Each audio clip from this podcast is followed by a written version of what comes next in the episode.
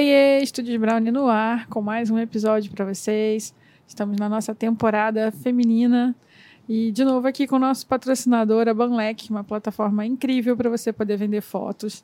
Ontem, inclusive, estava dando uma olhada lá, estava mandando um, um projeto para uma cliente num álbum privado, então você pode trabalhar com várias formas. Agora você tem como colocar o seu site também lá, colocar o seu domínio, é, é uma taxa de 9%, ou seja, é um. E você só paga se você vender, né? Então, eles não vão te cobrar nada antes disso. É, é um lugar muito bacana para você começar a ganhar dinheiro. Então, acessa lá o QR Code da Banlec e faz logo o seu cadastro e vem ganhar dinheiro. Eles têm suporte 24 horas, final de semana. É uma plataforma incrível para você vender. Pode vender foto de esporte, pode vender foto de ensaio, pode né, a, a, a, como é que eu vou dizer assim? A criatividade é sua, né? É aberto para qualquer tipo de mercado. Se você for olhar lá na plataforma, eles têm mais fotos de esporte, mas eles estão procurando outras áreas, outras categorias também. Então, dá uma olhada na Banlex, se você ainda não conhece. Acho difícil de não conhecer. É uma plataforma que já está no mercado aí há bastante tempo e que vem trazendo muitos ganhos para os fotógrafos. E com certeza eu tenho eu tenho certeza que você vai conseguir ganhar dinheiro por lá. É, agora a gente vai apresentar a nossa convidada muito querida, que, nossa, sufoco trazer a mulherada aqui, tá? Porque elas são muito mais exigentes do que os meninos, bem mais criteriosas. Mas eu consegui trazer a Monara Barreto, que é uma fotógrafa do Rio, que estudou na Escola de Fotógrafos Populares da Maré. E tem uma carreira incrível e um diferencial que a gente vai falar aqui hoje. Então, Monara, obrigada por aceitar nosso convite de ah. participar do Estúdios Brownie e conversar com a gente um pouquinho sobre fotografia. Eu que agradeço pelo convite. Para mim é uma novidade participar de um podcast. Nunca participei da minha vida, é a primeira vez. E fico muito feliz de poder compartilhar um pouquinho da minha experiência, da minha história. É, para a galera da fotografia que está começando, que já está na carreira há um tempo. Então, assim, tô, fiquei contente com o convite, me senti importante. Mas você é, pô. Inclusive, eu acho que o Dante vai ficar super orgulhoso. Ah, vai. Meu padrinho, Dante. Isso aí, que é super querido, que fechou a nossa primeira temporada aqui. E deu uma aula, né? Um mestre da fotografia. Com certeza. Não, fiquei muito contente mesmo, fiquei ansiosa na expectativa. E é isso, assim, como você falou da, das mulheres. Alô, mulherada, cadê as mulheres fotógrafas para poder participar? Isso aí. Né? Inclusive, se você está assistindo um episódio aqui, é, é, do Rio de Janeiro, porque a gente ainda tem essa limitação ainda, ainda, mas chegaremos num patamar que vamos conseguir trazer a gente de fora. Mas se você é do Rio de Janeiro, quer indicar uma fotógrafa para vir aqui, dar uma entrevista, falar sobre assunto é, diverso, né? Falar sobre fotografia, coloca aqui nos comentários, né? Uhum, Indica certeza. que a gente vai atrás e a gente chama. É, inclusive, Baltar vai ficar morrendo de ciúme, porque você veio antes dele, né? Mas amigo... ele é cheio de agenda, não adianta. Não é? Menino famoso. É, não tem como. Depois não reclamem. Manara, conta pra gente como é que você chegou na fotografia. Você já fotografava antes da escola de fotógrafos? É, eu já fotografo há 14 anos. Hoje, não tanto, mas já tive mais frequência no início, assim, da fotografia. E eu comecei a fotografar com um projeto que teve pelo Observatório de Favelas, é, que era para documentar as obras do PAC. Eu nasci e criada no, no Alemão. Eu comecei a, esse curso com 18 anos, né? Assim que saí do vestibular, pré-vestibular, não tinha conseguido passar em nenhuma universidade e vi um curso um dia subindo para minha casa, lá no Alemão, é, de fotografia. Eu fui me inscrever né, esse, esse, para esse curso, então tinha é, oficinas de fotografia e de grafite que iriam durar seis meses durante o processo é, das obras do PAC. É, o processo de, de remoção das casas, fazer essa memória local para a construção do. Como é que é o nome? Do teleférico. Do teleférico. Exatamente. Isso foi em 2019, que foi bem no início assim do projeto. É, esse curso ele, ele veio como um curso para mim de, de férias assim, né? Porque era no período de novembro. Então, eu fiquei pensando em fazer de novembro a abril esse curso e como um, um pretexto para as férias mesmo, sabe? E assim, é, seguiu até hoje, né, na minha vida. Era só, eram só cinco meses e uhum. virou 14 anos, 13 anos aí. Então, esse curso ele tinha esse, esse, essa proposta de documentar as obras. E eu me inscrevi, eu achei que tivesse. Sempre gostei muito de fotografias, minhas referências é, é na minha família, assim. Eu tenho dois tios que trabalhavam em estúdio fotográfico é, de revelação. Ah, é, laboratório, na verdade. E então eu sempre tive essa referência fotográfica da minha família. Minha mãe sempre foi uma pessoa que apesar das dificuldades, a gente tinha uma câmerazinha com filmes de 12 poses, né, que chamavam uhum. antes. Então, minha mãe sempre registrava tudo. Eu tenho muitas fotos, muitas fotos mesmo de infância. E isso é muito bacana, sabe?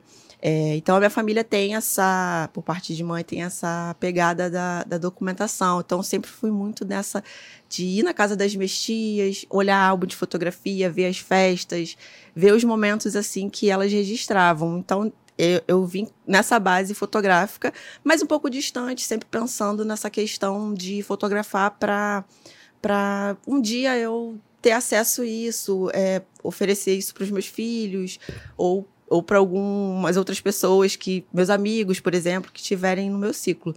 Então, sempre tive essa referência e eu gostava de fotografia nessa forma, nessa pegada mais é, pessoal. Uhum. Então, eu comecei a, a, a, fotografar com câmera digital, cybershot, mas era momentos da minha vida uhum. que eu tinha esse interesse de futuramente.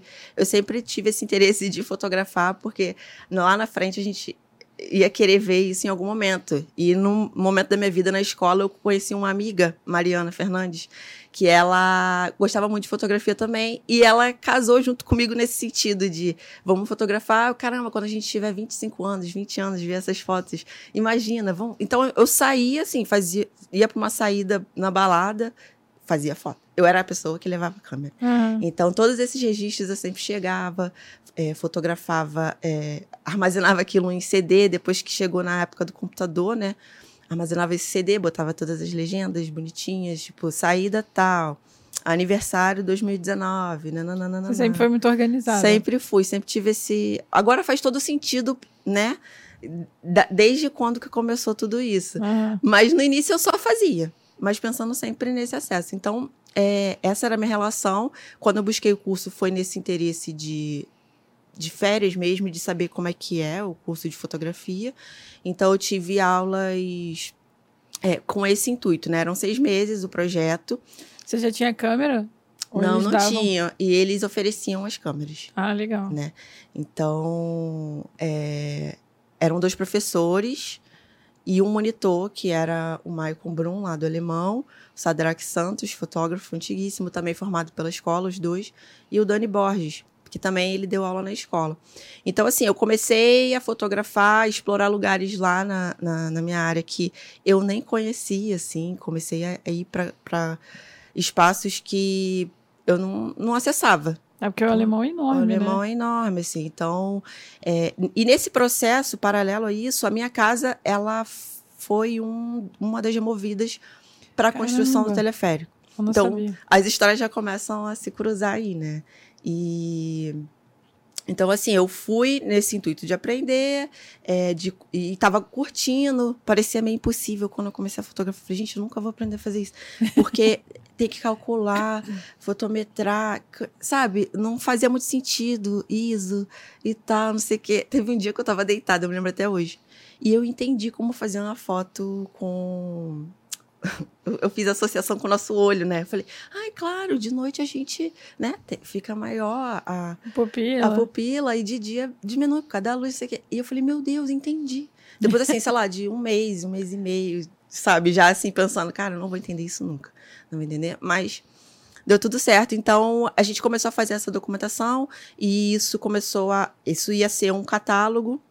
A gente teve a formatura no Parque Laje, foi tudo né, de lei de incentivo à cultura e E aí, como é que surgiu o convite para fazer a escola de fotógrafos? É, então, foi, populares? foi nesse processo. Quando encerrou, eu tomei gosto pela fotografia. Eu falei, caramba, eu não quero acabar aqui, né? Então, em março de 2019, eu acho, abriu o processo seletivo. E o Dani, que era um professor da, que dava aula pra gente lá no Alemão. E dessa turma também, lá do Alemão, saiu o Brunitan, né? Ele...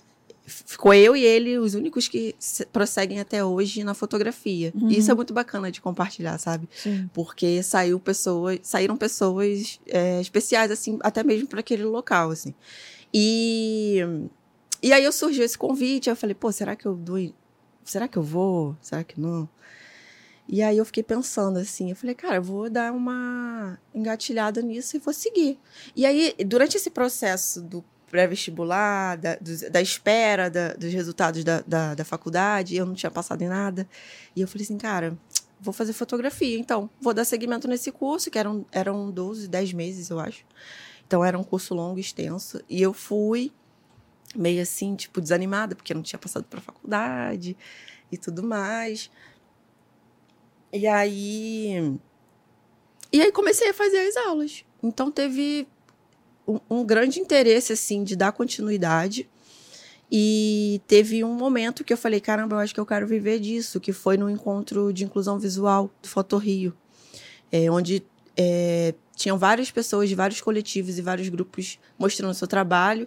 E eu falei, cara, isso é incrível, eu já sei fotografar, eu já já estou fazendo uma, uma fotografia é, de um processo que aconteceu comigo, né? Que foi esse lance da remoção da minha casa, é, da remoção dos espaços, a, a arquitetura, a arquitetura visual, a arquitetura visual do, do, do local. Então, isso já tinha sido documentado. Eu falei, vou continuar dando seguimento a isso, assim.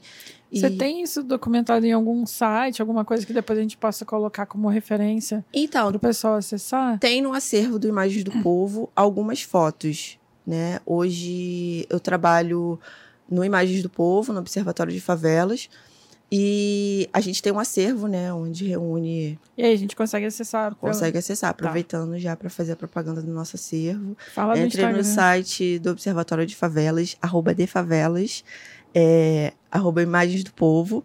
E lá tem um site é, do acervo, onde a gente conta com 4 mil imagens é, de, de- com 30 fo- A gente tem 30 fotógrafos hoje. E é um acervo multi, onde, foto, onde tem a é onde reúne onde reúne é, a maioria das, das fotografias populares produzidas por fotógrafos populares, então tem um pouco de tudo, assim, tem, tem festa, tem manifestação, é, movimentos religiosos, tem um pouco de tudo. Então, e dentro desse acervo eu também faço parte, né, como fotógrafa. Então, tem umas imagens lá desse processo de Uhum. remoção, de como que era a paisagem antes e como que tá agora. Então, lá vocês encontram. Porque antigamente eu tinha um Flickr, né? Mas isso foi... A, a minha frequência de fotografar foi diminuindo um pouco depois que eu fui para essa área mais de, de cuidar do arquivo. Uhum. É, mas se encontra lá.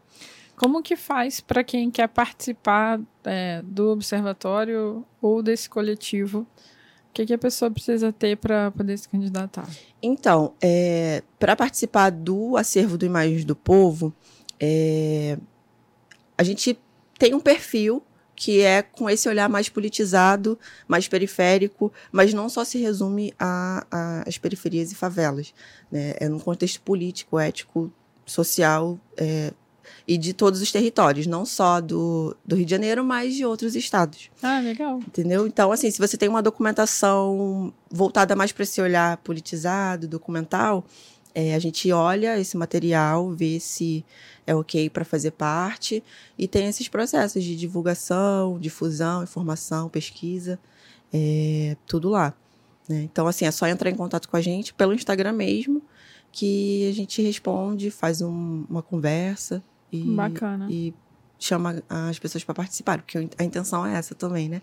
É reunir um número maior de, de fotógrafos que fazem já esse trabalho. É, e eu achava que era só no. Rio. Muito legal. Não, a, a proposta é que isso se e que isso vá para outros lugares, né? Porque a galera tá fazendo uma documentação de fotografia popular em outros espaços. Sempre existiu Uhum. e a proposta hoje é reunir isso e concentrar num, num único local. Né? Que é o Bacana. acervo. Depois a gente pode falar melhor um pouco. É, mas voltando Voltando à escola. à escola, eu tive essa certeza de querer participar, de ser é, fotógrafa. Então, assim, é, foi um- uma mudança na minha vida totalmente, porque não estava no planejado, né? Então, assim, eu sempre tive um- uma perspectiva da área que eu moro muito diferente do que eu sempre via na TV, jornais. E eu ficava um pouco incomodada com isso, não sabia como ainda, aquele sentimento onde as pessoas eh, me questionavam, falando que eu não parecia que morava na favela, tipo, mas de um olhar assim positivo, sabe? Na escola mesmo, sei lá, com 15 anos. Ah, você mora onde? Ah, eu moro no Alemão. E era muitas vezes assim, poxa, mas você nem parece. Aí eu ficava assim, ué, como é que é, como é que é parecer que mora na favela, tipo? Então isso me incomodava muito, sabe? Com essa estética, esse estereótipo, na verdade, de, de um favelado, do que que é a comunidade. Eu não sabia como aquilo me incomodava de uma certa forma, porque eu via uma, uma coisa na TV e eu via outra coisa na minha, no meu cotidiano, Uhum. entendeu? Então isso me incomodava muito. E eu, eu juntei as coisas, o histórico todo, quando eu comecei a fotografar.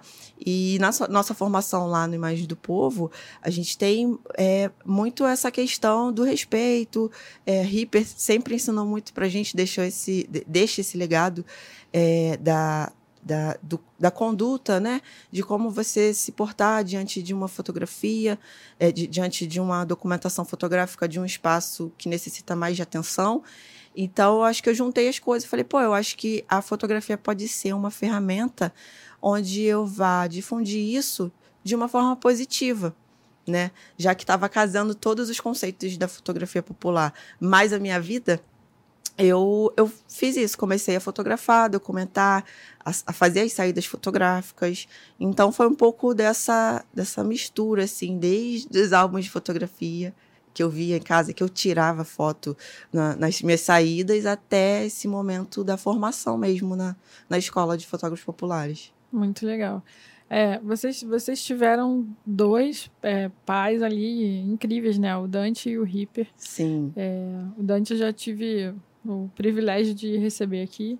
O Ripper tá na nossa wishlist aqui, na na, listinha. na listinha de desejos. É, é, e aí vai ser, com certeza, nesse dia que ele vier, vai, ser um momento de muita emoção para Sim, mim, porque ele certeza. naturalmente é uma pessoa que me emociona, assim, Uhum. só de estar perto, né?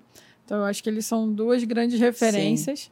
Mas eu sei que vocês tiveram nesse, nessas turmas vários é, fotógrafos e fotógrafas convidados para dar uma aula.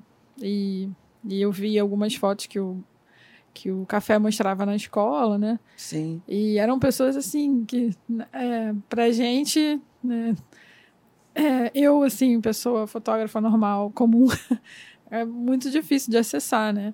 Teve algum desses convidados que mexeu muito com você e que te fez é, se apaixonar mais pela fotografia?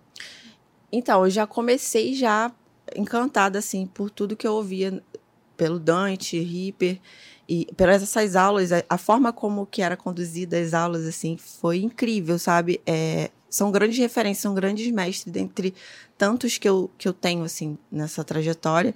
Mas tem tantas pessoas que já passaram por aquele lugar que é difícil nomear um ou mais de um, porque foram pessoas especiais, assim. Mas eu sempre tive como referência ali os fotógrafos que já passaram pela, pela escola, sabe? Então, quando você entra, você vê aquela dimensão, assim, de... Nossa, aquele fotógrafo, por exemplo, Ratão, Café, a Elis sempre foi uma referência para mim, é, Rosilene também. É, então, eu olhava muito... A Valda, você A Valda, com certeza. A Valda foi é, uma amiga que eu tive, assim, no processo já de forma... Já estava formada e eu era monitora. Então, assim, depois eu passei a admirá-la, com certeza. É, suspeita de falar, né, também. Mas tem, tem muitas mulheres e, e pessoas incríveis que passaram ali pela escola, mas eu sempre tive referência a partir do olhar de dentro. Jaqueline Félix também, é, do olhar de dentro dos fotógrafos que são formados por ali, assim. Óbvio que outras referências são sempre boas para complementar seu estudo, sua pesquisa. Mas eu sempre olhei muito para a galera dali, Uhum. né? Então eu tinha eles como uma referência de se tornar aquilo ali. É, eu falo, um, recente, eu falei até com a Adriana, eu falei, engraçado, que a primeira vez que você apareceu na aula lá da escola, né, que o pessoal apresentou, eu tava assim, meu Deus, esse fotógrafo fotografa muito bem, ele tá aqui. então, a gente, em Deus, assim, algumas pessoas, uhum. né, é, tem essa referência, e todos eles, assim, que já passaram, tem um trabalho muito especial que, que me fez, é, acho que, acreditar e chegar é, nas documentações e na fotografia, na forma como. E até mesmo companheiros de, de, de turma, sabe? É, tem aquele incentivo, aquela, aquela, aquela proposta de ir fotografando sempre mais. E você se espelha no, no trabalho de um, do outro. Então, assim, eu sempre olhei mais para o trabalho, óbvio, para as outras pessoas, mas para dentro, assim, eram minhas referências, minhas primeiras referências e mais próximas, né? uhum. né? Que depois você vê, eu vi que eram pessoas simples, assim, que eu poderia trocar uma ideia, era acessível. Então, e todo mundo se torna uma família ali. Então, foram a minha, a minha base de referência fotográfica foram os próprios alunos e fotógrafos formados pela escola, das escolas anteriores, né? Uhum. Porque era muito passado o trabalho deles também pra gente. Né? É como se fosse um exercício do olhar também, do que era proposto em, em sala em sala de aula. Isso é muito legal, porque eu acho que combina até com a proposta do Reaper, né? De, de formar fotógrafos da sua região, né? Que sejam dali, para para trazer um olhar é, de dentro, né? Uhum. E aí você fala que as suas referências são de dentro também, é muito bacana isso, né? Que você não, não é óbvio que vocês estudaram outros personagens, outros fotógrafos, mas a referência de vocês é, é interna. Isso é muito bacana. Sim, assim. sim. Isso é, e foi ótimo, porque na época existia é, essas referências de exposições que tinham acontecido. Então, tem duas exposições muito famosas do Imagem do Povo, que é o Olhar Cúmplice e Esporte na Favela. E eu via muito essas fotografias, sabe? Então, tinha todas essas, essas estrelinhas aí de de, de créditos. Valdean também é uma pessoa que, que é minha referência, tanto na parte de arquivo quanto fotográfica. Então tem esse, esse combo aí, esse, esse uhum. bonde todo formado e que foi só somando conforme foi rolando as, as outras formações. Né? Até, é. até ano passado, por exemplo, que você tem umas pessoas muito queridas que tem um trabalho que você admira bastante. Então, eu vou só somando, só botando no, muito legal. O Valdeir eu não conheço ainda. Eu conheci o Léo Lima recentemente, na inauguração, no lançamento da revista. Né? Sim. Né? O Léo, ele foi da minha turma. É? Léo Lima. Ele é um querido, né? Ele é, a gente era super parceiro, assim. A gente é, na verdade. Mas na turma, assim, o processo de formação da gente foi eu, eu Paulo Barros e. Ah, o Paulo eu conheci. É, então. Eu, Paulo Barros e Léo Lima. O trio o trio que me engajava mais a fotografar, que me incentivava também, né? Que eu sempre uhum. fui muito mais um pouco distante, então às vezes a gente combinava saídas fotográficas, sei lá, vamos subir o morro, vamos fazer alguma coisa, vamos sair. Então era um pouco é, incentivador, incentivadores uhum. assim. Uhum. e você nunca ia só para fotografar, né? Às vezes, muitas vezes o fotógrafo ele não sai só para fazer o registro e, e acabou. Quantas saídas eu já não fiz no alemão com essa galera que às vezes a gente só ia para conversar e comer na casa dos moradores, porque tinha gente que, nossa, era oferecia um café já era. Já estava já promoço, marcando é, encontros nos próximos dias. Então a gente fazia esse vínculo dessa forma, uhum. né? Que nem sempre também a fotografia, o que importa é aquela o objeto em si, né? O que é o resultado, assim, uhum. né? É, físico, a fotografia, mas o, o, o que você constrói com a pessoa, né? O que você constrói com a pessoa que você vai fotografar, aquela harmonia, aquele afeto. Então tem um pouco disso também. Tem muito disso, na verdade, na fotografia. Verdade. Eu lembrei de uma história com o Baltar, que assim, eu cresci eu não cresci aqui no Rio, né? Eu sou, como eles chamam, fluminense, né? Ah. Eu cresci no interior do Rio de Janeiro, numa cidade chamada Miguel Pereira. Né? Eu nasci em Nova Iguaçu, mas fui criada em Miguel Pereira. É, numa família muito humilde. Minha mãe era doméstica, né? E vendia salgadinho, fazia unha, várias coisas assim para complementar a renda. Mas sempre ouvi isso que você ouvia, né? Que as pessoas falavam: Nossa, você não parece que é uhum. pobre. Né? As pessoas falavam isso pra mim. Que doideira. É, porque como ela, ela tem um irmão, então meu irmão, é, ele era muito atentado, sabe?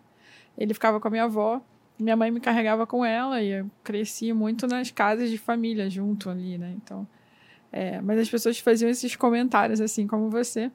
E eu aprendi na fotografia com os meus professores que a gente não poderia ir num lugar que a gente não fosse convidado. Então, Sim.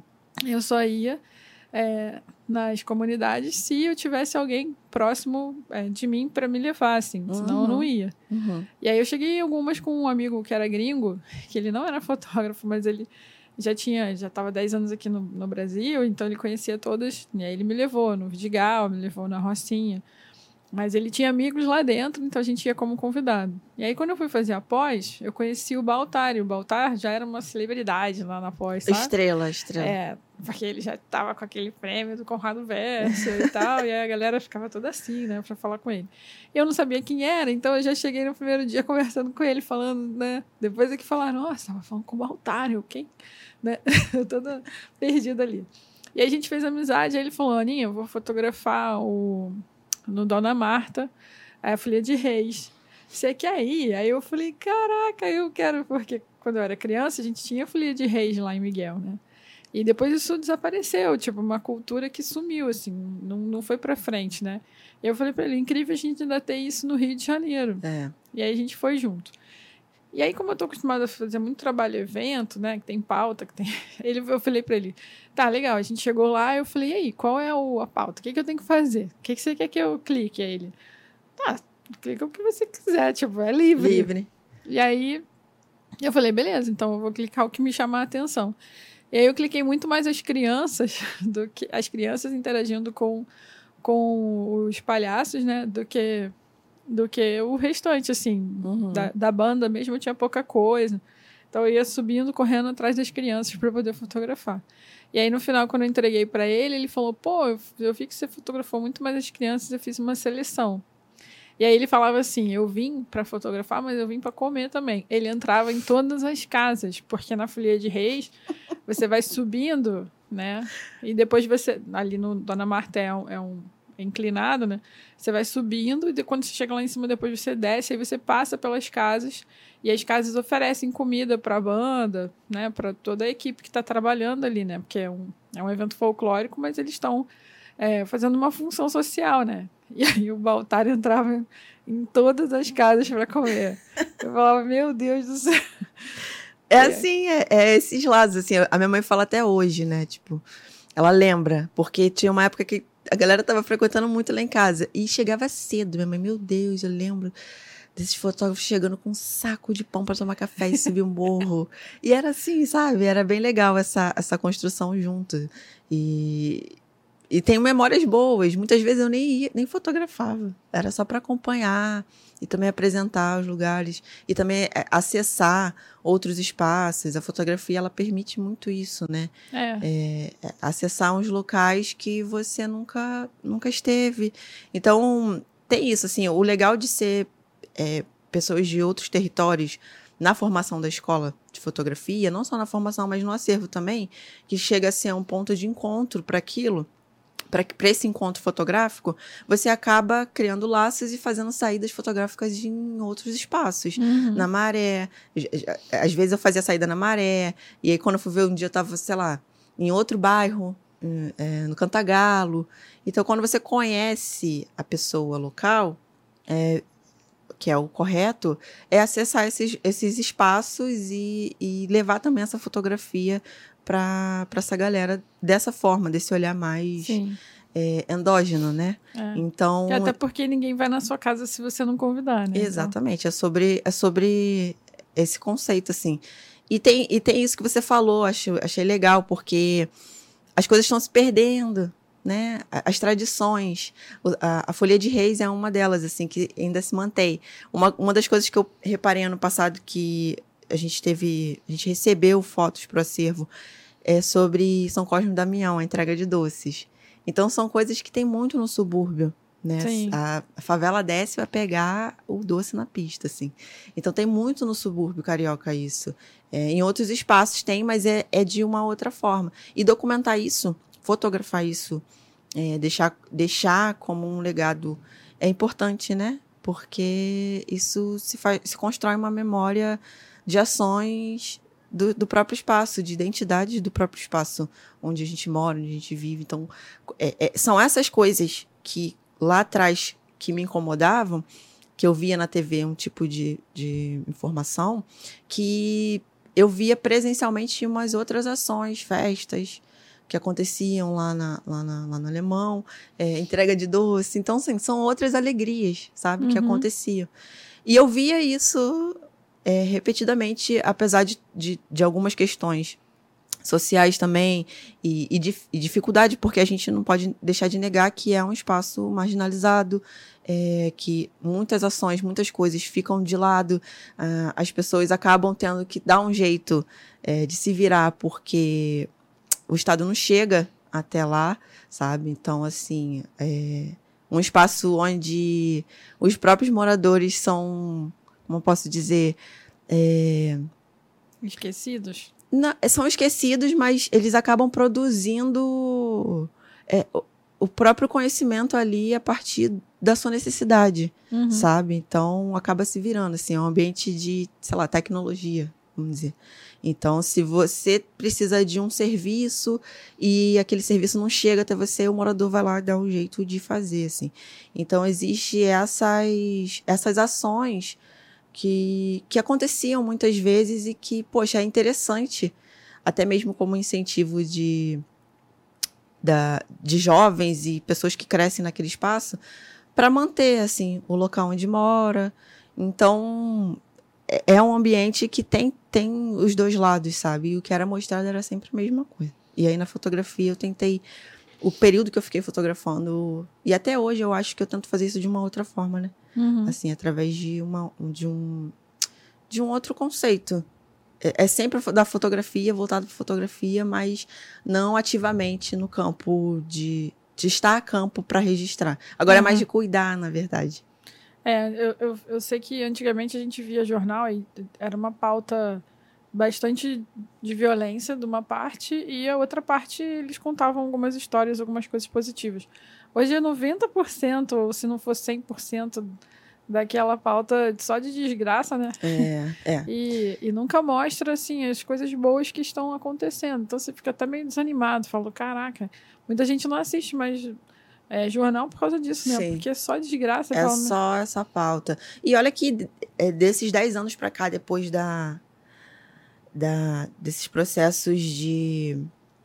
Que teve lá no alemão, pelo menos. Eu falo, eu falo pelo alemão do processo de ocupação, é, das remoções, dos projetos sociais, caiu mais na mídia, as pessoas conseguem mais acessar esses locais. Tem Instagram, tem as redes hoje, né? Uhum. Tem, os projetos continuam em ação. Então, isso consegue ser mais visível. Mas existe um período aí que acho que era um limbo, assim, acho que era entre a minha adolescência e realmente a fase da formação. Que, cara, era só isso. Hoje você consegue identificar algumas poucas matérias que saem sobre as atividades de fato que rolam lá no alemão, sabe? Mas ainda assim, existem pessoas que têm esse, esse perfil de julgar só como um ambiente uhum.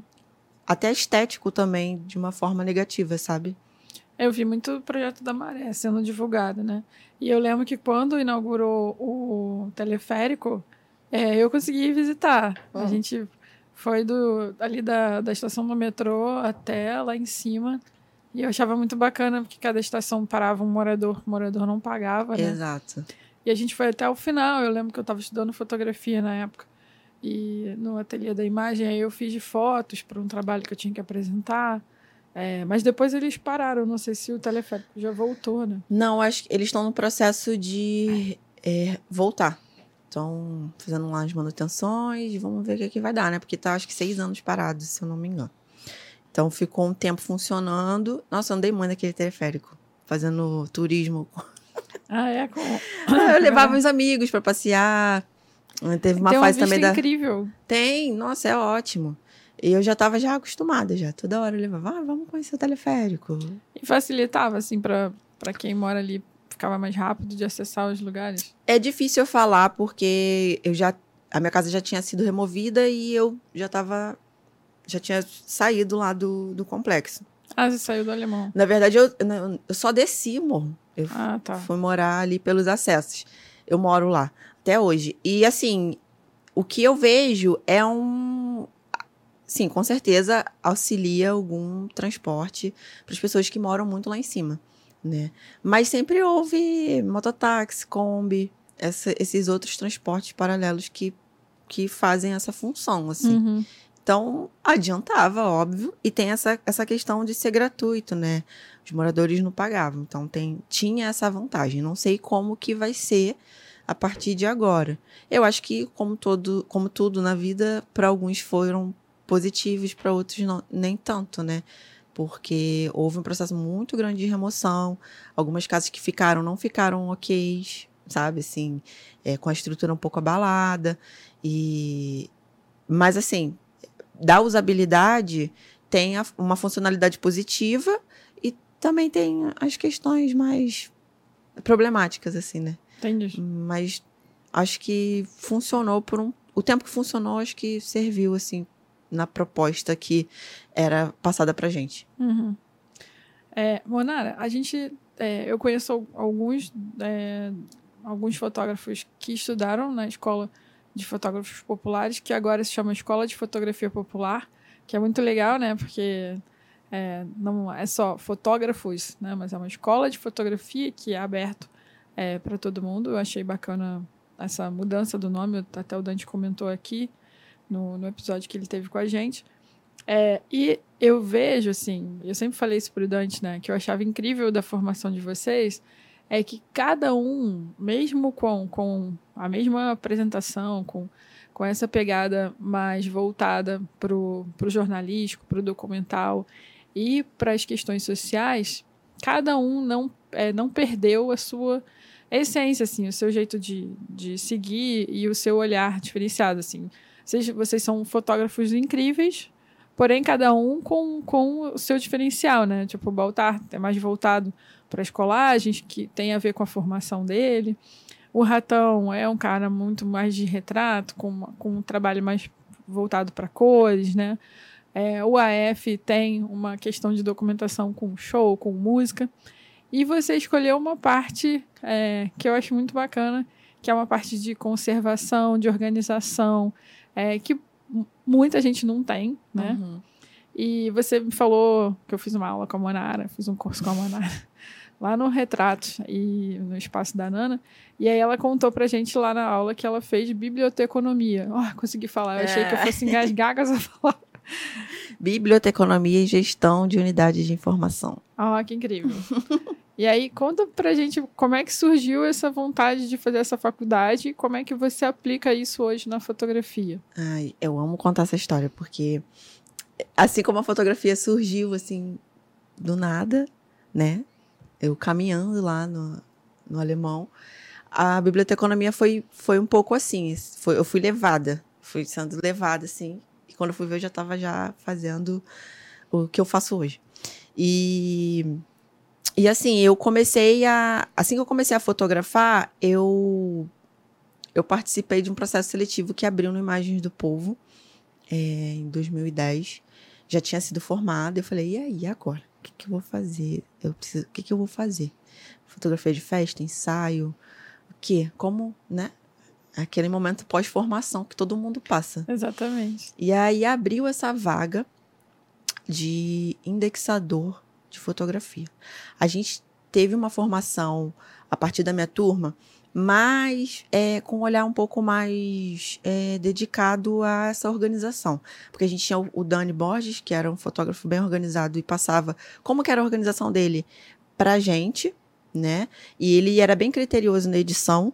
Isso facilitava muito, né, a forma como a gente armazenava o que a gente iria armazenar. E teve o, o Ricardo Funari também, que é uma referência para mim no início é, dessa parte de arquivamento. Então, ele ensinou a gente a usar, na época, o Bridge, que era o que a gente mais usava para editar, né? E inserir informações dentro desses arquivos, dentro dessas fotos. Então, a gente teve esse, esse módulo na, na época. E aí abriu essa vaga de indexador. Falei, caramba, não sei indexar. Não sei. Mas eu vou me inscrever, porque a fotografia é, é aqui no Imagens do Povo. E aí eu ia ficar num período de, de cinco meses. Sempre essa ideia dos cinco meses, né? Uhum. Aí quando vai ver 10 anos. é, então, assim. O que, que faz um indexador? Essa profissão. Então, indexar é você inserir informações, é um método que a gente usa na biblioteconomia para inserir informações que representem a, aquela informação. Então, por exemplo, é, em bibliotecas a gente faz esse processo de indexar, porque a gente insere informações numa plataforma, num software, sobre aquele documento, sobre aquele livro, sobre aquele objeto.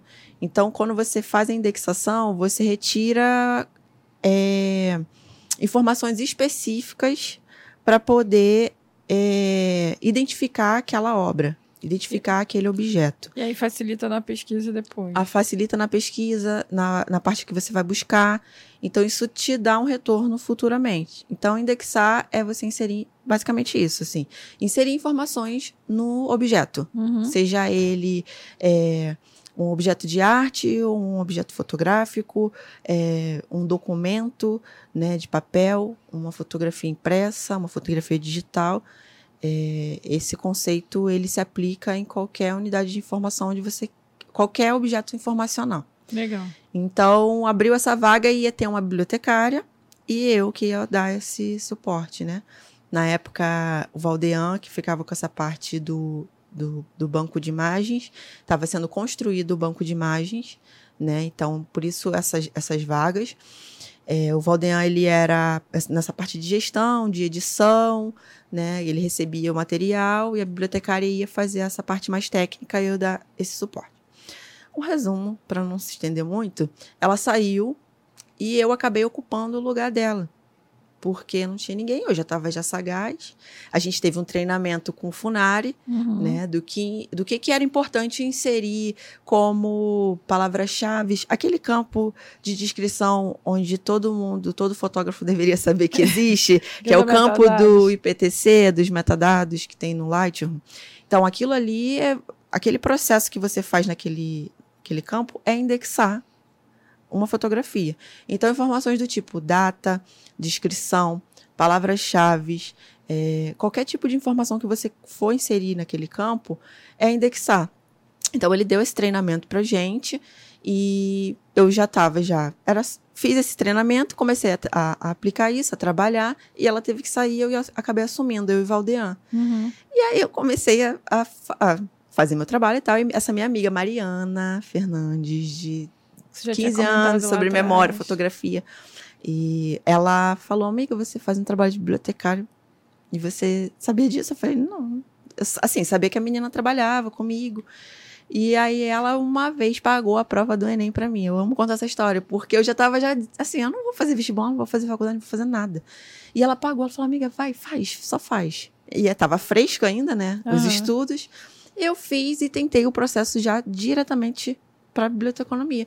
E eu passei, cara.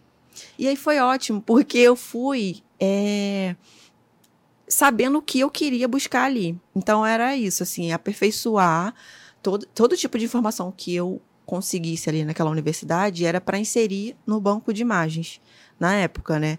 E, e fazer meus trabalhos de pesquisa. Então, na, na graduação, tinha sempre esse olhar muito mais voltado em bibliotecas. E eu tava lá, a fotógrafa. Sempre traba fazendo trabalhos de grupo ou trabalho de pesquisa, enfiando a fotografia, enfiando a fotografia popular, enfiando a imagem do povo, enfiando o observatório de favelas. Então, assim, eu sempre estava inserindo essa, essas minhas experiências para melhorar a partir do conhecimento que eu estava tendo ali. E, e deu para aplicar em tudo, porque eu fiz biblioteconomia e gestão de unidade de informação. Então, assim, é para organizar qualquer tipo de informação em qualquer unidade de informação, entendeu? Seja arquivo, museu, biblioteca, é, artigo, objeto de arte. Hoje eu também trabalho com- no acervo do Raul Mourão, fazendo essa parte de catalogação dos arquivos, dos arquivos e das obras também dele. Então, para você ver, a gente consegue estar em todos os espaços, Muito porque legal. o importante é organizar para poder dar acesso, Uhum. seja pessoal ou no geral, no contexto geral dos usuários, né? Que for acessar essa- esse tipo de conteúdo, assim. Manara é famosa, gente. Já indiquei ela para um monte de gente. ela já trabalhou para várias celebridades da É. fotografia, Rosângela Renault. Só, só, só sonhos, assim. Não, eu tive várias experiências muito legais, assim, também, que me, me fizeram ver um outro campo de organização. Né? Saí um, fiquei um período fora da fotografia e fui para o campo da arte. Isso foi incrível, sabe? Você lidar com vários suportes de objetos informacionais sem ser a fotografia em si. Uhum. Mas na, na graduação foi isso, assim. O meu tema de pesquisa foi sobre é, a forma como que o fotógrafo... Como eu recebia aquele material é, porque tem umas questões que é uma problemática desde o início da minha pesquisa, que eu venho recebendo. É, é, que eu recebia informações e fotografias que não tinham essas informações inseridas no arquivo, isso gera um problema. Eu comecei a ver isso como uma questão. Porque ah, um, um é legal de comentar, porque, na verdade, assim, óbvio que, que a Manara faz um, um trabalho bem mais denso do que um fotógrafo, né? Porque ela tem uma formação de 4, 5 é. anos, provavelmente. E aí é, é, outra, outra pegada. Agora, se você faz o básico, pelo menos, que é inserir os dados lá no metadados, como ela comentou, é, pelo Lightroom, você já é, facilita um pouco o trabalho dela, que no futuro for pegar esse arquivo, né? E aí não adianta você inserir os dados, né, enquanto você está tratando as fotos, se na hora que você for exportar essa foto, você não exportar com metadados. Lá tem uma opção onde você pode tirar essa opção. É, isso é o que, que o fotógrafo tem que ter atenção. Então, além de você inserir, na hora que você for exportar o arquivo, você tem que exportar com esse flagzinho ligado lá, dizendo que você quer exportar com essa informação também no arquivo. É, e isso vai te facilitar a vida em várias questões. Por exemplo, se você for fazer um site é, e você colocar os metadados, isso te ajuda a ser encontrado pelo Google, né? Então, se eu coloco. Sim Hoje tem um casal de amigos que eles trabalham em casamento. Então, hoje se eu coloco no Google fotografia Bosque da Barra, é, aparece a foto dele na, na busca Sim. orgânica. Por quê? Porque ele usou corretamente os metadados, né? Então. É, e os metadados eles servem também como uma questão, acho que mais também jurídica, se você for precisar como prova de que Exato. aquilo é exatamente o seu arquivo é feito por você. Então, a partir do momento que você pega o arquivo cru e coloca as suas informações, ela tá ali gravada no horário, no, no dia que você colocou aquilo, e, e é isso. Então, se alguém for usar a sua imagem de uma forma indevida, tem como, e você quiser judicialmente lidar com isso, você tem como provar que aquilo ali é seu, entendeu? Então, Verdade. Então, então tem todos, tem, tem muitas coisas benéficas nesse sentido de inserir informação. E, e quando eu entrei para a graduação, foi sempre voltado para isso, assim. Comecei a ver essas problemáticas que eram, poxa, o pessoal é, produz o material, mas não coloca essas informações, ou coloca informações que não, não têm a ver com a imagem, isso pode dar um ruído futuramente. Eu, eu, eu fiz o meu trabalho de pesquisa voltado para essa observação mais técnica, né? Essa ausência dessa desse tipo de, de formação. E aí, logo em seguida, eu fiz um mestrado em ciência da informação, onde eu, eu olho a fotografia como um documento informacional, né? E, e o papel desses fotógrafos populares para a construção de memória, da memória desses espaços, né? Dos espaços populares. Então foi uma coisa mais conectada, mais aprofundada também. E, e isso realmente é um problema, porque quando, é, é difícil também o fotógrafo, principalmente o fotógrafo popular, ele se identifica, ele identificar que o seu material ele tem um valor, assim. A gente, até a gente se entender como fotógrafo demora um pouco, né? E quando é difícil entender isso, e aí é, ele só produz, só vou fotografar, fotografar. Então, quando ele, ele percebe que ele é um fotógrafo e que aquilo ali tem um valor, um valor histórico e pessoal também, ele precisa cuidar, né? Eu acho que é, preservar é quando você quer cuidar daquilo de uma forma que você não quer danificar ou prejudicar, você quer acessar. Então, o conceito mais de preservar é, é esse, né? É, e, e assim, o fotógrafo ele não tem essa dimensão da importância do trabalho. Principalmente o fotógrafo, acho que fotógrafo popular, que tem essa dificuldade de identificar o valor do seu trabalho, da importância.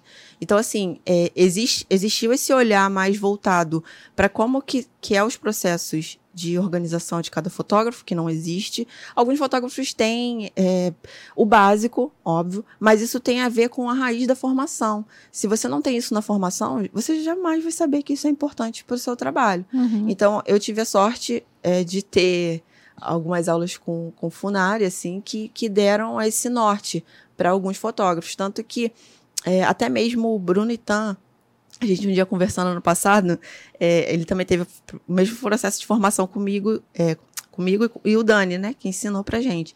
E o Dani sempre foi muito organizado, né, de legendas e tudo mais. Aí ele até hoje eu guardo meu material assim, com a data, ano, tema, tudo explicadinho.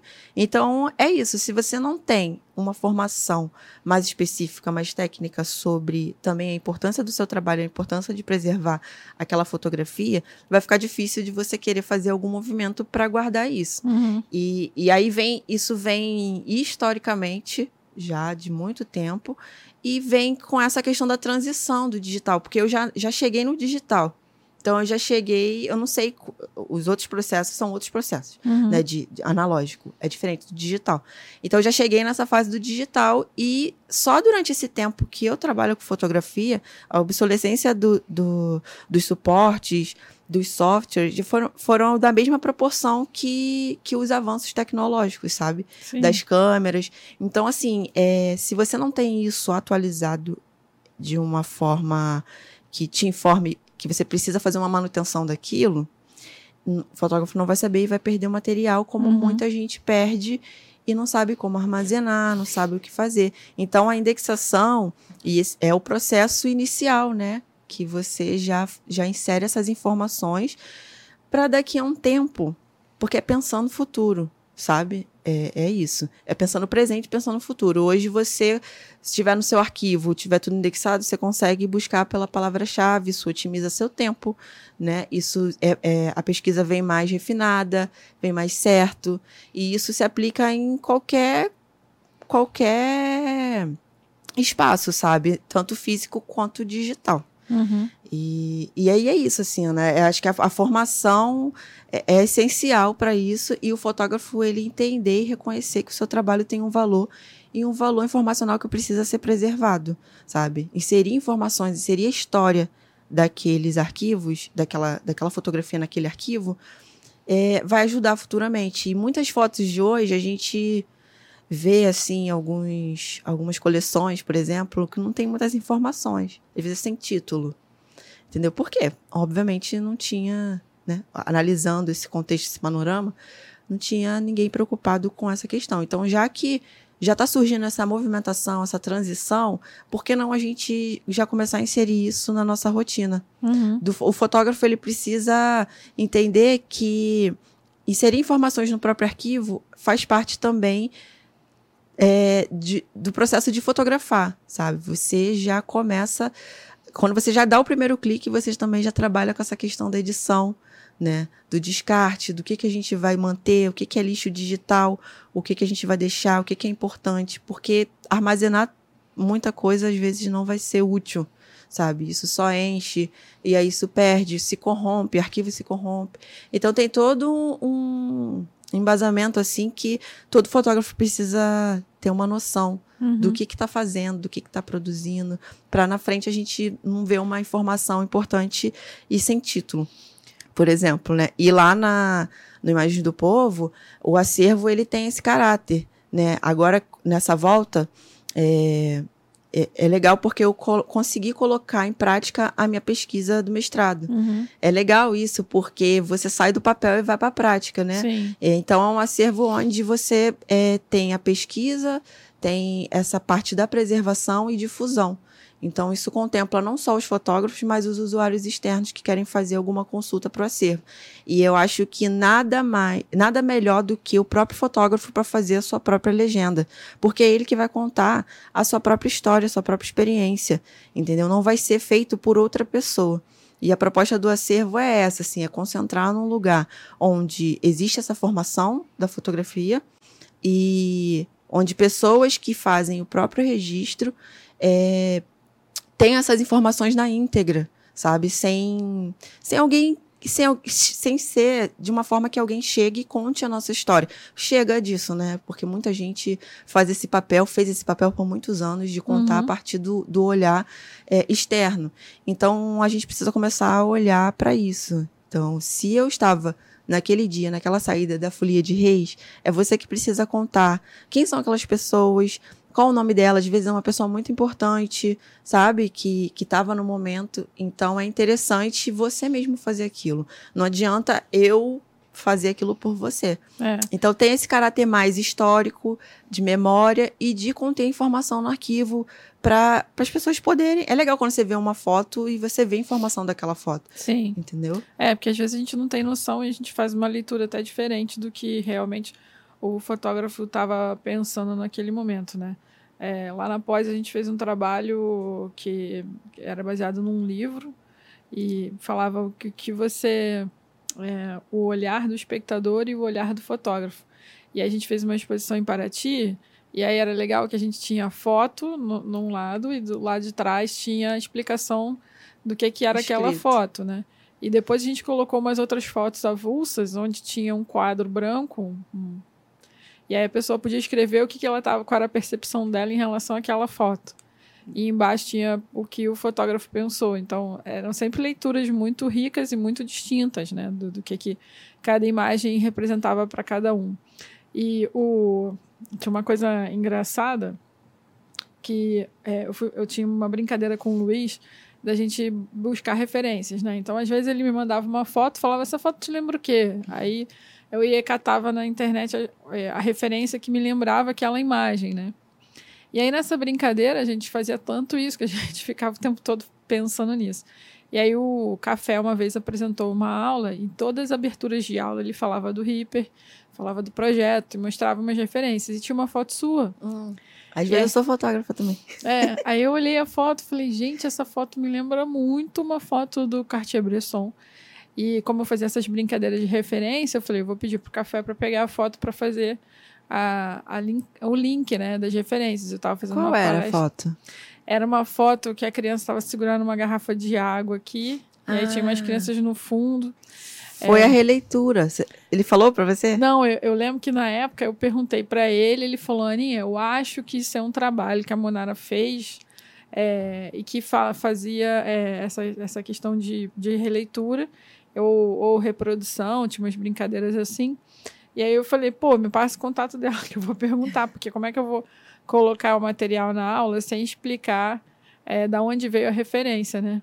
E aí, se foi, se foi intencional, Uhum. que pode ser É. se, foi, se foi inconsciente ou se é, realmente foi uma coincidência, né? Porque É porque tem várias leituras, né? É. Várias interpretações. Exatamente. E aí ela- ele me passou seu contato na época, a gente não se conhecia, nunca tinha visto a Monara, mandei uma mensagem pra ela bem louca. E aí eu falei, olha, trabalho com café, não sei o que, expliquei a história toda. E aí você me respondeu, falou, não, isso foi um trabalho de releitura, a gente Foi, estava foi trabalhando mesmo. sobre fotos do Cartier-Bresson. É, eu tenho essa, essa referência, vou botar um link aqui depois no, na descrição desse vídeo para vocês acessarem e darem uma olhada sobre isso, é, que é também uma matéria que eu quero passar aqui. É, então, assim, foi uma referência dela e foi consciente, mas poderia ter sido inconsciente, como Sim. tem também uma, uma referência do Reaper, de uma foto lindíssima que ele fez, e que eu achei que estava ligado com uma fotógrafa, que era a Francesca Woodman, só que a Francesca tinha um trabalho mais, é, mais de autorretrato, muito depressivo, que não tem nada a ver com, com a pegada do Reaper, e eu achei estranho, falei, nossa, porque parecia muito, e aí eu fui perguntar para ele, ele falou, não, é, pode ser uma, uma questão inconsciente por É. ser uma pessoa, é, uma imagem icônica que a gente tem no nosso acervo mental e que pode ter Sim. ficado parecido, mas foi coincidência. Então isso é legal também É. de, de você trabalhar, né? Porque tem, tem várias leituras. Eu acho que até mesmo o, o, o- a proposta do que, que é o acervo, assim, é a unidade que você está trabalhando. Então, cada uma tem uma leitura. Cada uma vai, vai divulgar de um, de um certo modelo, Uhum. sabe? Então, assim, às vezes, é, uma legenda, ela não precisa ser tão completa. Às vezes, a legenda, ela precisa ter toda a história daquela foto. Às vezes, a legenda é só uma frase. Ou é algo que, que não seja na íntegra, só um nome artístico. Então, vai variar muito. Mas o que, na fotografia, o que vale mesmo é você inserir as informações reais. Acho que o básico funciona, Uhum. sabe? Se a pessoa normalmente é preguiçosa, não quer é, fazer a legenda, sabe? Acho que o básico funciona, assim. Porque, e tem pessoas que às vezes fotografam coisas, sei lá, do ano passado, fotografa muito, fluxo muito, muito intenso, e fala, caramba, não lembro o lugar. Eu falo, como é que eu não lembro o lugar? é, tipo, o, dá, sabe? Aí às vezes eu tenho que adivinhar também o cenário.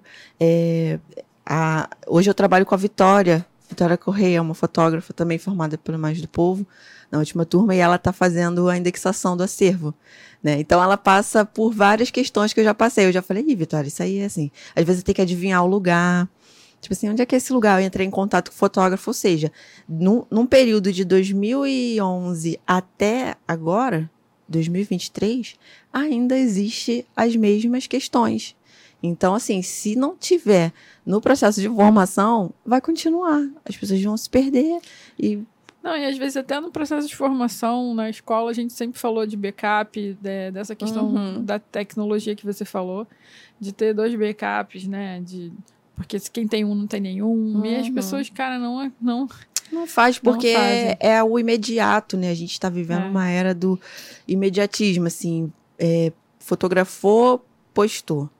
E é uma forma de comercialização também as suas redes, né? Então, uhum. Então, assim, se alguém vê aquela foto bonita, fala, ah, eu quero comprar, é, vamos fazer uma exposição. Mas é. isso aí vai implicar é, na que... sua pesquisa interna, sabe? É. E aí, onde é que tá essa foto? Até achar, né? É até achar. Fora que é, rede social, gente, é terreno alugado. Vídeo aí o Orkut, ó, que sumiu, desapareceu, muita gente perdeu os arquivos. Celular também, se você não faz backup do seu celular, você pode ser assaltado, perder tudo. Terra é, sem lei. Terra e sem lei. Existe várias formas de armazenamento, de como você pode criar uma rotina para isso também. Como então... é que então vocês fazem lá no Imagens do Povo, assim, cê, é, é, falando mais dessas questões tecnológicas? Vocês têm é, vários HDs, vocês colocam uma parte na nuvem. É, a gente é, tem. Vocês guardam o arquivo RAW ou só o JPEG? Como é que funciona? Como lá é um acervo que ele. É, a gente não é, guarda o material cru, porque eu acho que é a responsabilidade do fotógrafo ter o próprio material cru. A gente recebe em alta resolução, mas com tratamento feito é, de cada um, né? Porque é importante que cada um tenha a sua identidade ali. E a gente armazena em três lo locais. O Photoshelter, que é uma plataforma que, que a gente usa para. Como, é, como é que é o nome? Photoshelter. Photoshelter. É uma plataforma, uma nuvem, vou, vou mas que você consegue divulgar também esse material em forma de de site mesmo, uhum. de acervo. Então, quando você, você consegue ter um controle interno, eu vejo, eu e Vitória vemos de uma forma e os usuários externos de outra. Ah, legal. Então, é um controle que a gente tem. E a gente armazena ali, que ele, a, a, ele tem. A gente guarda em alta resolução ali. Temos o servidor, que é um espaço institucional, onde a gente também tem esse backup. E, e vamos caminhar para o HD externo que como eu tive esse retorno ano passado para organizar a casa, é, a gente está nesse processo ainda de, de backupear tudo, sabe? Mas existe esses três locais que é o ideal, assim. E querendo ou não, o Photoshop ele é uma nuvem segura, uhum. mas a gente não pode confiar em nada. Tudo pode ser perdido. Aí também se perder os três, meu Deus do céu, azarado, né? É verdade. Mas a gente faz dessa forma, é em alta resolução, é entre 5 megas e 15 sabe? Mais para ter uma autonomia é, da gente, caso a gente comercialize alguma foto, venda para alguma editora, alguma, algum pesquisador, a gente já tem aquele material, tu faz o trâmite direto sem precisar consultar o fotógrafo. Uhum. E é um lugar que preserva um, um, um material, não todo, mas um, pouca coisa, assim, uhum. sabe? Então. E a é... pesquisa você faz pelo Lightroom? Tem um catálogo é. Não, a pesquisa é pelo site mesmo. Ah, pelo próprio a site. A gente faz. A, o Photoshop também tem o campo de indexação. Ah, irado. E aí você sobe aquelas imagens e faz indexação. Se você indexa no Lightroom, ele já sobe indexado. Uhum. Entendeu? Então a gente só insere algumas informações mais específicas, né? Que é o arroba da imagem do povo, o fotógrafo acreditado, tudo certinho. Então tem essa, esse modelo de. O processo de lá funciona dessa forma. Eles entregam, como sempre foi. Entregam as fotos, eu faço uma edição, a Vitória faz a indexação e sobe elas para divulgar. A gente está com 4 mil imagens, se eu não me engano, é, no acervo, mas com o objetivo sempre de estar tá crescendo. E tem um pouquinho de, do trabalho de cada um. Assim, muitos não são formados pela escola. É, Mas tem uma galera que também formou por lá. E tem o, é como se fosse. Eu sempre falo que é, pode ser também um portfólio do fotógrafo, né? Verdade. Você pesquisa o nome dele e aparece todas as imagens, assim. E é uma forma de assegurar essa memória que essa galera tá produzindo e se não armazena em casa, armazena lá no Imagem do Povo. Então, assim, a, a, o objetivo é um outro backup, né? Um outro perder. backup. E assim, o que aconteceu, um- uma situação é que é, alguns fotógrafos, eles foram resgatar o material que tinha perdido, né? É, então, olha que legal. Serviu um de backup. backup. sabe? Então é pra isso, mas não é pra ser confortável demais e querer deixar o material todo que isso não rola, porque é um cuidado que cada um precisa ter. Então, eu acho que o meu objetivo, na verdade, é esse, é de tentar difundir esse tipo de informação para os nossos amigos e companheiros de fotografia, de, de valorar o trabalho nesse Uhum. sentido, sabe? De, de, de ser importante. Legal. Então, é, tem essa, essa, essa parte do acervo, que tem essa, essa questão da preservação e da formação também. De ser um trabalho. É devagar, mas a gente consegue chegar lá um pouquinho. Pelo menos fazer com que o fotógrafo entenda que é importante o acervo, Uhum. a fotografia dele ser preservada, dar, dar um valor para ela, né?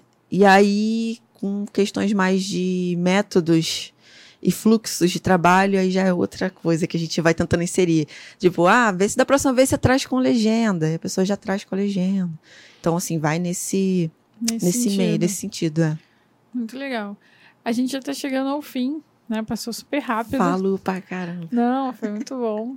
É, o que, que você deixa de dica pra galera que tá começando? É, se você quiser deixar algum recado, onde as pessoas podem te encontrar, se você tá com algum curso. É, eu não Só tô hora de com... merchan agora. Na hora do, da publi.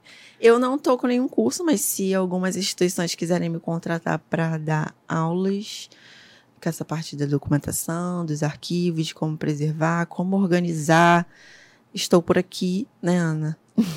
e aí, é, a dica que eu dou, acho que. Ai, que responsa, né? Referência. Mas assim, acho que eu vou, vou, vou pelo campo da, da minha área, assim, né? Que é essa parte da, da organização, assim. Acho que é da- dar um valor e ter um entendimento melhor sobre a sua fotografia, entendeu? Acho que a partir do momento que você começa a registrar, a fazer imagens de, de coisas, objetos, pessoas, histórias, você já tem uma. sua- o seu trabalho já tem uma importância ali. A fotografia, por si só, ela já é uma eternizadora de memórias, né? Igual eu fazia antigamente. E de ver as coisas. Então, assim, minha mãe já estava fotografando, registrando uma memória importante para para minha família, para mim. Então, a partir do momento que você faz essa fotografia, que você começa a trabalhar com fotografia, o que que for, se for ensaio fotográfico, se for gestante, se for festa infantil, você vai estar documentando a- história e a memória daquele, daquela pessoa, daquele espaço. Então, assim, é, valorize sua, sua foto, é importante o que você está fazendo. É, dê- uma atenção maior, um cuidado maior para aquele arquivo, é, para o que você faz. Então, é, é isso, assim. Eu esqueci de contar também que nesse processo de, de documentação, de fotografia, eu faço festas também, né? E eu, o que eu mais acho interessante nesse processo é que eu acompanho alguns aniversariantes. Eu tenho vários dentre eles. Um que eu fotografei no batizado e hoje está com 14 anos, assim Caramba. todo ano eu estou lá fotografando o aniversário dele. E assim vai para outros outros Fotógrafa da família. é entendeu? Então isso sempre existiu sabe? A memória sempre existiu em todos os todas as documentações todas as fotografias os temas que você for pautar. Então assim é mais olhar com mais atenção e dar um valor né para aquilo porque é importante para o momento e futuramente também assim o acesso àquela àquela imagem vai ser de importância para você de alguma forma, assim. Não só para você, para outras pessoas. Então, independente da temática, é olhar mais para esse, esse cuidado, assim, com a sua. com o que você reproduz, com o que você produz. Muito legal. Ah, adorei. Ah, eu também Manara, amei. Obrigada demais, assim, por aceitar o convite. eu Galera, que agradeço. É, tem meu Instagram, que é arroba monarafoto. E tem o pessoal também, que é arroba monara barreto. show. Tem site? Não tem um site. Mas Ela me vai. manda uma mensagem lá que eu, que eu dou uma luz. Sou super acessível, gente. É verdade. Sou super Aí acessível. você vê que ela nem me conhecia, já me respondeu. ah, me deu várias dicas. Não, acho importante poder compartilhar informações e o conhecimento é, é para isso, assim, né? A gente aprende para poder difundir, para poder divulgar isso e para poder fazer isso com outras pessoas e outras pessoas irem fazendo a gente criar uma rede super forte em algum momento isso trazer resultados, né? E já, já traz, assim, de certa forma. Já trouxe. Isso aí. Muito bom. Galera, vocês viram, né? Monara tem muito conteúdo, é um assunto super importante. Documentar e registrar tudo que você faz, fazer backup, né? Fazer todo esse controle. É importante, se você está começando agora, você pode não perceber ainda a importância que isso tem. Mais para frente você vai sentir essa necessidade. Então já segue as dicas da Monara, já segue ela na rede social e vai acompanhando, porque isso é importante para o seu fluxo se você quiser continuar na fotografia, né? Queria agradecer aqui o nosso patrocinador, a Banlec, uma plataforma incrível que vai te ajudar a vender fotos. Você pode ter o seu site lá também. Eles têm suporte 24 horas, é uma taxa de 9%, super acessível. É, o Jonatas é um, que é o fundador da Banlec, é um cara que investe na fotografia, não é à toa que ele patrocina esse podcast daqui. É, ele tem outros projetos também voltados para fotografia, como eventos de fotografia que ele patrocina. Ou seja, é um cara que não é fotógrafo, mas é, acredita na nossa profissão, apoia a nossa profissão e nos dá é, muito suporte para poder vender foto, né? Porque às vezes a gente quer só clicar e a parte chata mesmo de venda a gente não quer fazer.